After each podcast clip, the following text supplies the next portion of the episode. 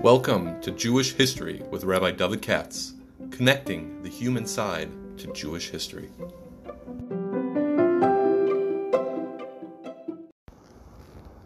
For sponsorship opportunities or to support this podcast, please visit our donate page at www.support.rabbidavidkatz.com. Hi, it's Wednesday night, and um, uh, someone a, a, knight in shining armor has stepped forward to rescue the uh, podcast, the uh, Parsha. That, of course, is uh, Sir Abe Gluck from Gluck Plumbing. Uh, Baruch Hashem is always uh, always reliable. Let's put it this way, always, always there. And thank him very much. And let's then, further ado, look at Parshas Ki Savo, especially your Tochacha part. That's the interesting uh, part of the Parsha. And uh, it's the Tocha, of course, is Moshe Rabbeinu talking before he dies. So um, he's kind of like predicting the future. If you do this, this will happen. If you do that, that'll happen. As we know, you know, besodecho but otherwise, or which has to do with economics. So first he talks about the fact that you'll suffer economically, the sky will close on you. In other words, the notion that there won't be rain and crops and all that is is is can be literally true in Eretz Yisrael. But in addition to that, uh, in addition to that, it also, you know, of course, means the economy, and uh, that's something very interesting. So, uh, obviously, all the mafarshim, by definition, have no choice but to go one of two routes. Either you simply uh, Zogibber the Chazals, who uh, you know lived long ago, and you sort of you know go there, Mahalik, and amplify them. That's what Rashi does. Alternatively, you try to explain it in a more original way, and then you do so. You cannot help but do so based on your own historical experience. When you talk about the Tochacha and you see, you know, the the great things that Jews depend on fall apart, and cannibalism, all the rest. I mean, we immediately have to think of of the episodes in Jewish history when this happened, and not only that, but the kind of sins which would generate this sort of thing. So in every generation, they perceive their own averus. I mean, uh, in the time of the Ramban, it wasn't a problem with TV. You know what I'm saying? So every generation has its own challenges, and it's interesting to me, myself and I. If you look at two people who live one after the other, they're Barbanel and the Sforno. Very interesting in this parsha, uh, because since there's a tochacha in Vayikran, there's a tochacha in this parsha, in Dvarim, this has always led people, and, and, it can be broken up into pieces. So many of the different classical mafarshim do exactly that. They say this this Tocha is talking about Bayis Rishon, and that one's talking about Bayis Sheni. If you want to see all kind of possible historical scenarios, I don't want to go through it. Get the Nachshoni on this uh, on this week's parsha, and also back there on um, you know in Vayikra, and you'll see you know is this talking about the Maccabees? Is it talking about the Romans? Is it talking about the Babylonians? And so on and so forth.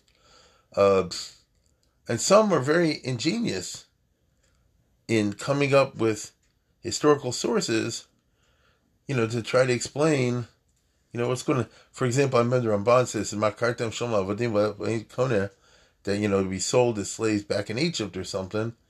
You know, B'derech Hashem Marti Chem Lo Sasifim and uh, he said that would be Ptolemy the first.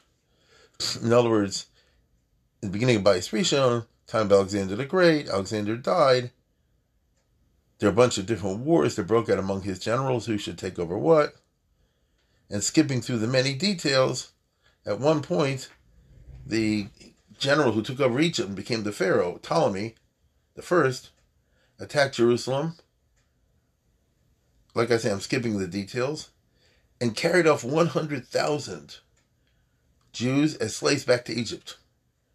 So you thought that Mitzrayim was a one time deal. You're wrong. It was a two time deal.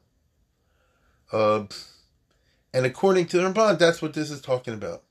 How does Ramban note it? If you know, you, you don't even have to know Josephus. If you know Yosefon, it's in there. You understand? So I'm simply saying that's a fairly obscure episode and only someone with something of a classical education would come up with that. We'd be surprised as Ramban. But nevertheless, uh, he chose to apply a pasuk to a specific historic incident, which is, is kind of incidental and maybe true, may not be true, you know, and who knows. By the way, what was the end of those 100,000 Jews? Uh, some of them, I'm sure, worked to death as slaves, but a few years later, Ptolemy the first died, and his son Ptolemy the second freed them all, and they settled down in Egypt, and they did well, as we would say today. You know, they prospered in business. Those who did until the Egyptian Jewish community became the richest in the world, with that big synagogue, as we all know, in Alexandria that the Gemara talks about in Sukkah. So, I mean, they were, they were descendants of slaves. Why did he free them? And when I say he freed them, he bought them. You understand? He didn't do like Abraham Lincoln said, I hereby declare you free, and I'm Mavato, the bilus of the Odom. That's what Abraham Lincoln said. You know, we're not paying anybody, the Emancipation Proclamation, and then the Constitutional Amendment. We're just Mavato, the adnus. Um, that's one way of doing it, of course. There are other countries in which what they did was they bought them all off the masters, and that's what Ptolemy II did. You know, you got this Jewish slave working for you, I'll buy him for you. I'll pay more money than you paid for him. And the reason he did that was because he said it's a waste of a good Jew to have him work in the salt mines. Better to leave him alone, let him set up a grocery store. Next thing you know, he'll own a chain store. And before he's over, he'll, he'll be in charge of Amazon or Gluck Plumbing or something like that, And he'll make a better contribution to the economy, which is exactly what happened. So I'm simply giving that as an illustration of Ramban of all people, using a particular specific historic incident to try to relate it to one of the obscure passages in the Torah, all of which are very striking, but we don't know exactly what they apply to. So if you go to the Abarbanel, then surprise, surprise, he's going to apply the Torah on this week's parsha particularly to the Marranos. In other words, in his time, he lived the Barbanel. If you don't notice, I did a, a long talk on him uh, two, three, four weeks ago, whatever it was, on my new YouTube series I finished on the court Jews in, in Spain, uh, the Chatzranim as they called it. And the Barbanel would be the last of them, I suppose. And in addition to that, obviously, the Barbanel wrote the Pirush on the Torah that made him immortal. And uh, that means that he lived I think from 1435 to 1505, something like that, and uh, 1508, whatever. So he lived right through the horrors of the Spanish business. Uh, very quickly, the Barbanel was Portuguese, not Spanish. He lived the first day of his life in Portugal. But then, when for certain reasons he had to run away from Portugal, and he spent 10, 15 years in Spain until 1492 when the Jews were kicked out and he went with them. So he was there during the years of the rise of the Inquisition, the spread of the Inquisition, and the burning of people and stuff like that. And he sees very famously the Tochach in in in um, in our parsha as applying to them in many ways. And one of the most striking is the following fact: in in Spain, um, seventy-five percent of Jews converted. In other words, we estimate about half, approximately, approximately converted in thirteen ninety-one, and then of the remaining half, about half of them converted in 1492. Something like that. And that's a lot. So they converted in order to save themselves. But a lot of times they didn't save themselves. Listen closely. If you were Jewish and you left Spain, let's say, for example, in 1492, it's true that it was a hard trip and it wasn't Pashut and a lot of people got killed along the way and stuff like that. But if you made it, for example, to Turkey or to Italy, so now you're done. The whole Inquisition and all that horror is behind you, and now you go try to build a, a new life. The way my parents and maybe some of yours did after the Holocaust. You know, you came to America, now all that trouble's over, now you just work on building a new life. On the other hand, those who stayed behind and became Christians uh, were not really trusted by the Catholics uh, because, you know, do they mean it or not? And a lot of these people ended up getting burned by the Inquisition, rightly or wrongly. And so the Barbanel says I have said Ashishi goes through the different problems over here when it says in the Pasuk, uh, God will scatter you all over the place. And what will happen? Notice you'll get kicked out of Israel and you end up in places like Spain. This is very brilliant. Or I'll be more exact, it's a, it's a future. What does it mean you'll serve gods that nobody knew beforehand? Okay? Uh, now Rashi and the others say you won't serve their gods, you'll serve the, the people that worship those gods, those goyim. But the Barbanel doesn't agree. Uh, listen what I just said. 75% approximately of the Jews in Spain ended up becoming Catholics under the pressures of the Spanish persecutions and so forth. That's rove of the Klal Yisrael in that part of the world. So, what does it mean? You'll worship other gods that you didn't, you and your fathers didn't know. And what he says is this is a reference to Christian Christianity, because it's a relatively new religion. It doesn't say you'll worship the gods of Egypt or Bavel or something like that, because those gods were around in the time of Abraham. You know that. It was no nothing new. It's not. Not Eitz Evan. It's not true. Atav We're familiar with those gods. Matter of fact, those are the ones that Avram rejected. They didn't really change much from the time of Avram to the time of uh, you know the Churban. So what does it mean that you'll be in a religion and he says it, it means Christianity because that's a brand new religion no one ever heard of. It started when it started, and as you know, relatively late in history, obviously around the year one, one hundred, whatever.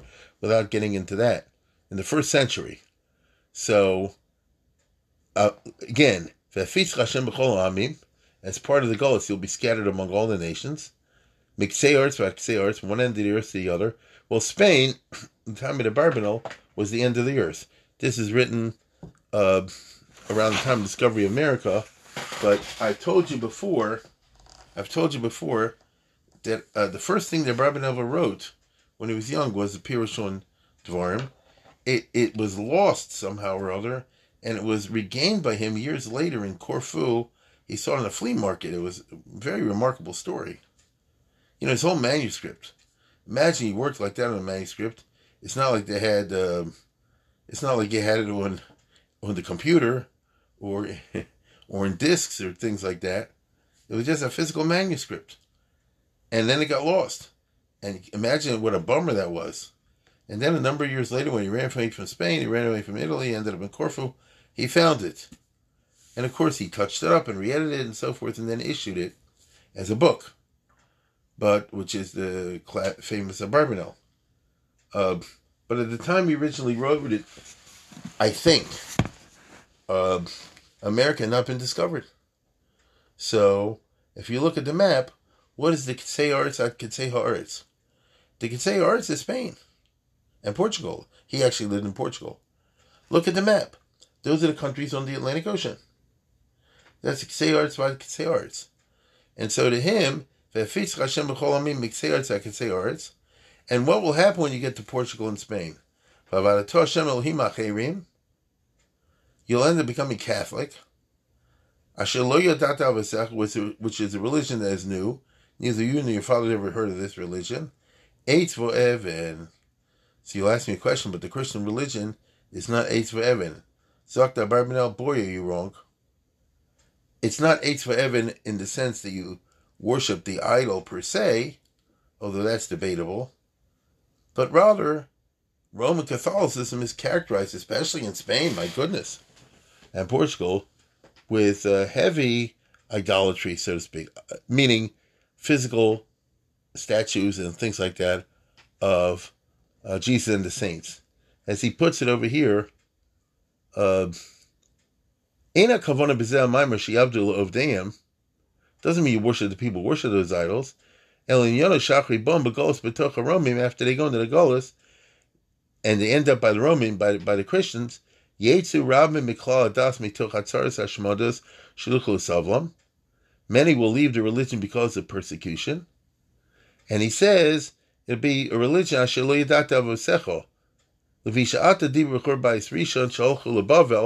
and when the Jews went ba'is rishon, farsham um, the gods that they worshipped in Babel, like Nebuchadnezzar's time, were old news to them. They knew they're from Avram, who originally was from Babel. on the Matah, but now in, in our Parsha, Yadaber Begolos Haromim, our current Golos, Vishiyabdus Elohehem, and to the Barbanel, that means Christianity. And the actual Christian religion is post Churban, meaning it really emerges after the year 70 as a religion. Me'amunas hanotzri ushluchav v'talminov, the, the belief in, in Yashka and his disciples and his uh, you know representatives. Lochin amar alem ashelo yitat avosecha kilo hoisa zos amunikon amachorban.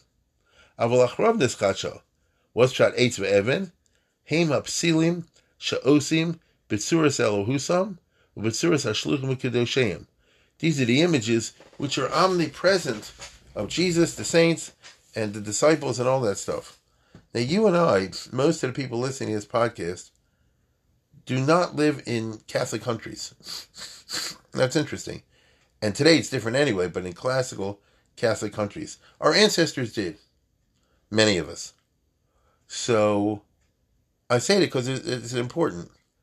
The Catholic religion, I mean, it's not a, not a, it, it, I don't blame them. This is everybody practices their religion the way they are.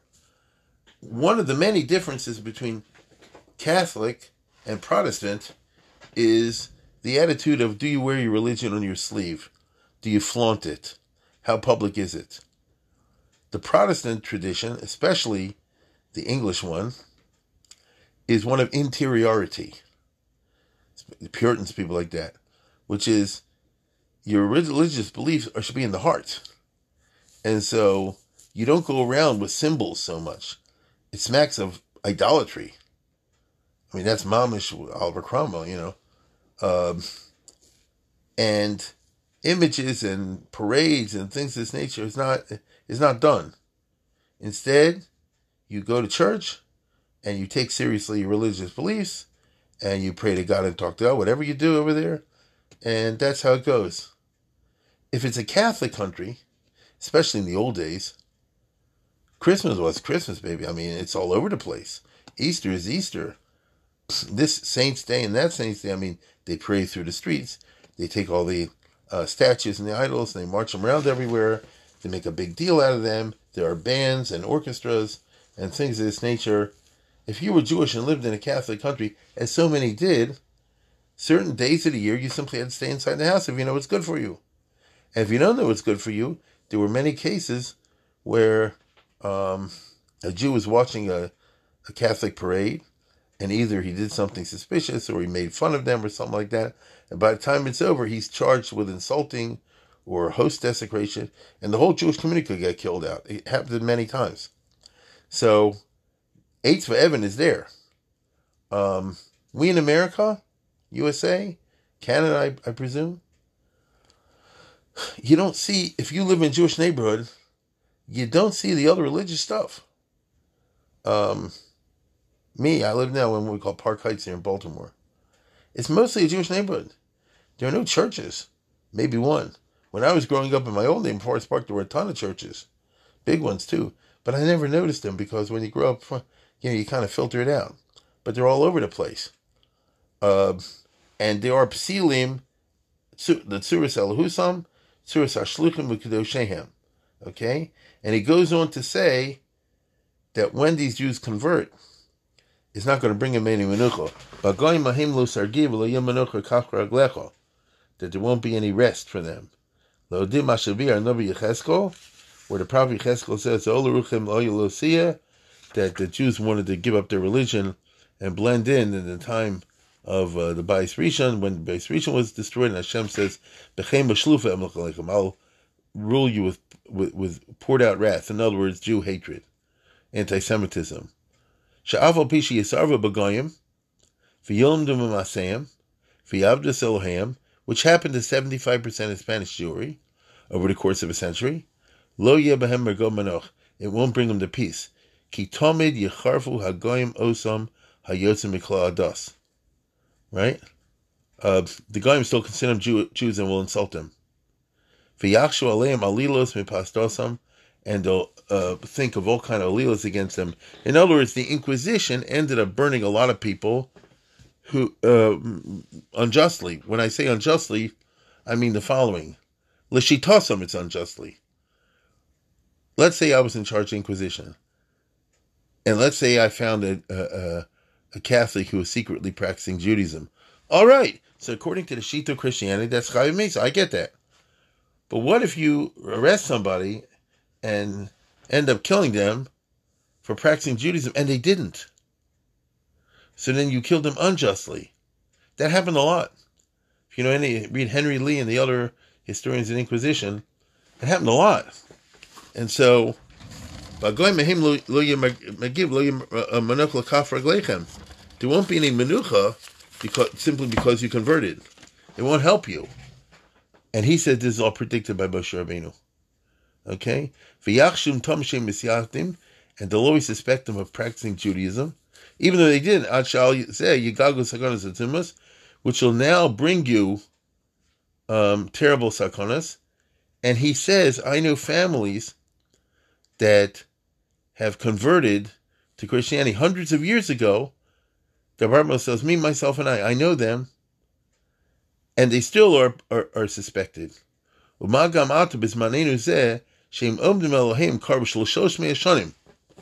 There are people in Spain, he says, in Portugal, whose families have been Christian for 300 years. That's a long time where I come from.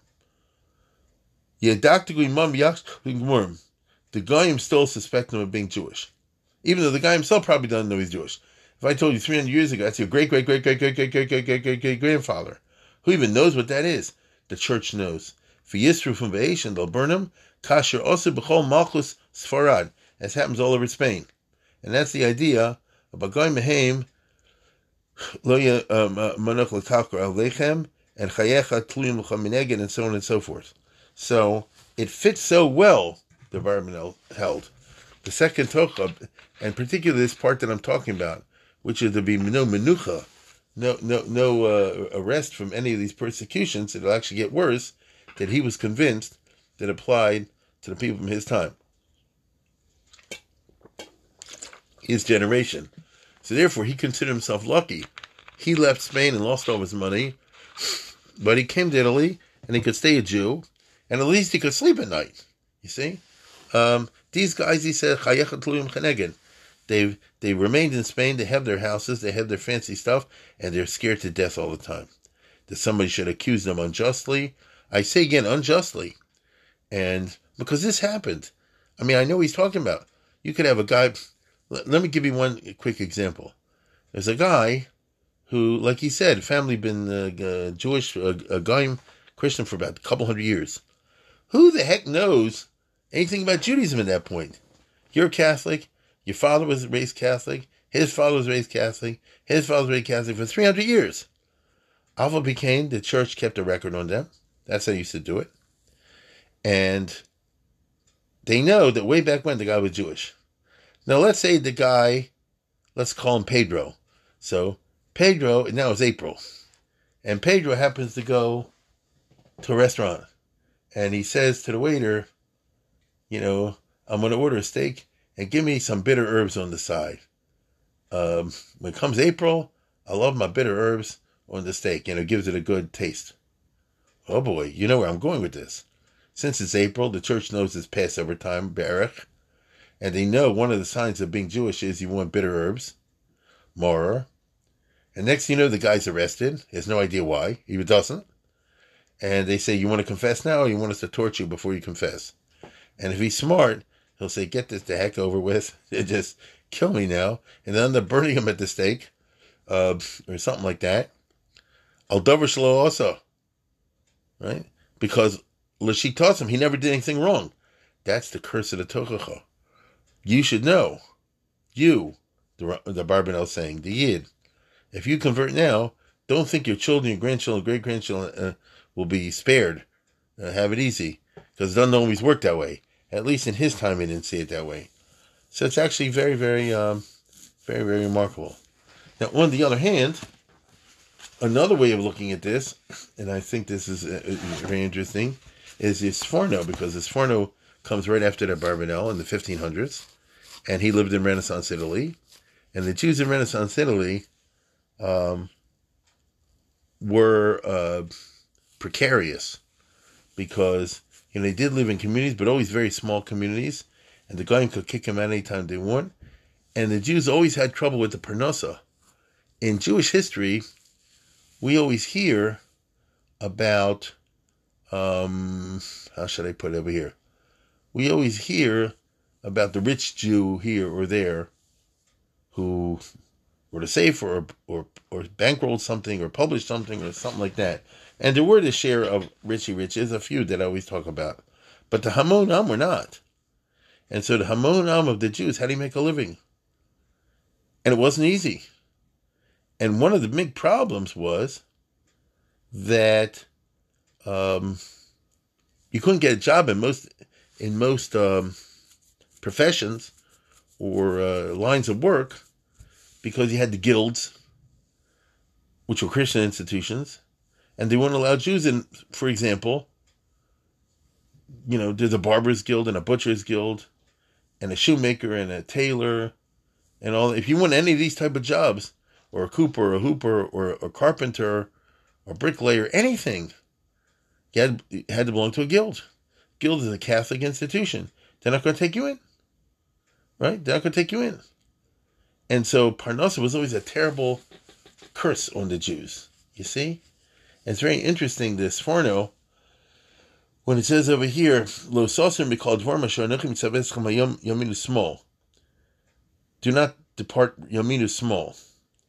Now, um, why not Yamin? I mean, if you if you turn small, the less from. Yamin means even more from, doesn't it? That's how you usually think. And yet, um, he says, Shlo Yishanu is mitzvah el yizbarach befrat inyan hamishpat. Don't change the mitzvahs of God and pick up Gaisha uh, uh, practices, especially when it comes to mishpat. One of the notorious problems of the Jews in Renaissance Italy was erkaos. And the reason is because they lived in those days like you and I do today in America, where you don't have to go to Basin, I mean, legally. In most of Jewish history, like where the Ramban lived or people like that, uh, even the Barbanel before 1492, if you were Jewish, you had to go to a Jewish court. And that was the Gaisha law.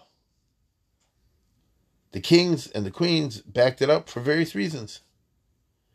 Matter of fact, in Spain, the kings and the queens even gave the Jewish courts for many centuries the power of Chaybisa.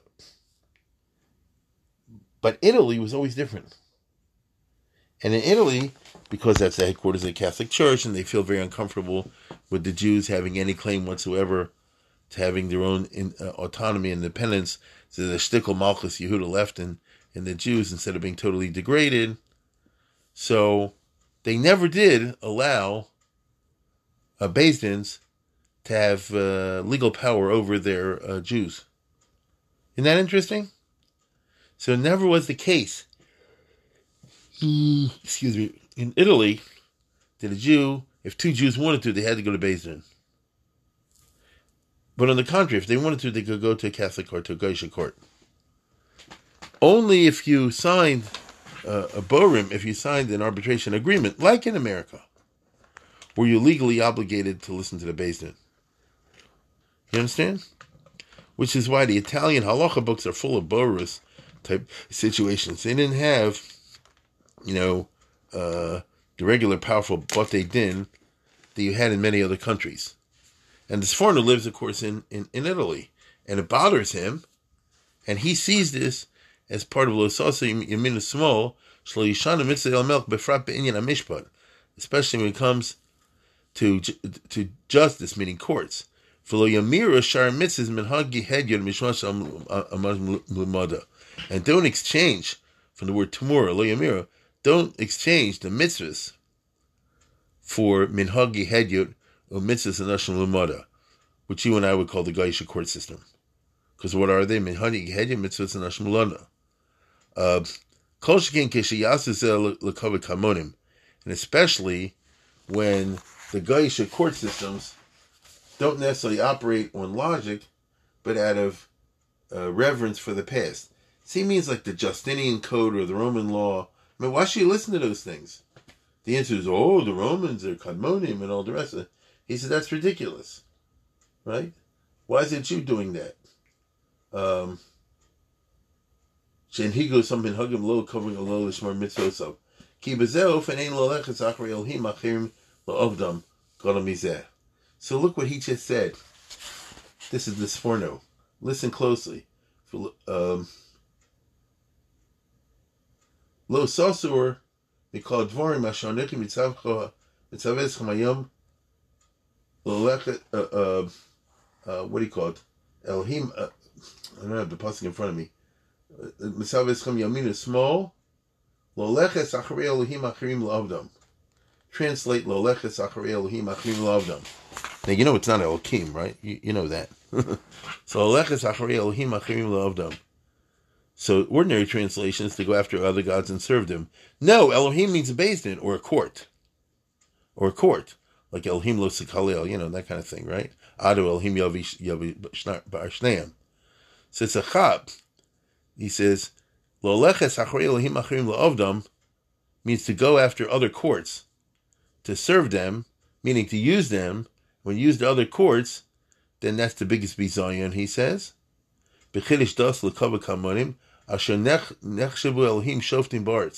They consider themselves to be the judges, and we don't. So you hear over here, not what's going on in Spain, because he wasn't Spanish, but what's going on in Italy, he was Italian. In Italy, the problem was the Rabbanim were always screaming, everybody, you have to go to Beis Din, you have to go to, Be- you have to go to Beis Din. And they did to some degree, but plenty of them didn't. And there was nothing he could do about it. And so when he gets up to give his speech on Shabbos, he said, You get it? Don't go after other courts. Um, in America, as you know, it's not a Darapashat at all. Here, the circumstances are unique. Won't go into that right now. I'm simply trying to show you that um, the classic Mefarshim would do it that way. Now, if somebody was writing something on the basis today of what's going in America, it'd be interesting how we'd interpret the different psukim in the Tochacha. You know, uh, for example, we would say, Lo Sasur, Yamin is small, Yamin means for the conservative, and small means for the other ones. Don't follow Trump, don't follow Biden. You know, that'll be that would be that modern interpretation. That's not what it means in the old days in the Chumash. Yamin is small. It, that the meaning of right and left as as conservative or liberal or, or is, is a political term from the French Revolution. But uh, on the other hand, I'm sure some rab, some smart uh, person will say it in a clever way. There's a famous story that's attributed to many people. You know, I heard the the the, uh, the Shimon Sofer and others say Noach Menheimer that uh, it's not clear that in the Austrian Parliament, I don't know if this is a true story or not. It's like just a good story. In the Austrian Parliament in the 19th century under Franz Josef, uh, let's say it was Shimon Sofer, so the Krakow and he was elected to the Austrian Parliament in the 1870s, and he he um, sat on the left, which means with the liberals. And the story is the Kaiser said, Why is a rabbi, Orthodox rabbi, sitting with the left? And he said, Well, the Juden haben keine Recht, because the Jews have no rights. It's a play on words. It didn't happen. I don't, I don't believe it happened, but it's a, it's a good shtick, you know. Um, I'm simply saying that someone would then use the parsha trying to bring it in contemporary terms. Uh, but the Abarbanel thing is striking because we're living in a time where there are many people have Jewish roots, um, more and more, uh, but they don't know exactly what they are. Believe you me, the enemies of the Jews know. And these Nazi type groups and the others, they keep the records. And uh, I hope they, you know, they should never get any power or something like that. They'll go after people, uh, you know, the same way the Spanish Inquisition did, because that's what Hitler did in 1933. The first thing the Nazi Party did when he took over was go to all the churches and confiscate the birth records and the baptism records, which had all the old Jewish names in it. So um, it's a it's it's it's a food for thought. Ooh, I went very late over here. Okay, once again, I want to thank our friends at Clumbing for sponsoring this, and um, he's always had the challenge after something original. But I don't think I ever did this one before. Anyway, with that, I wish you all a good week.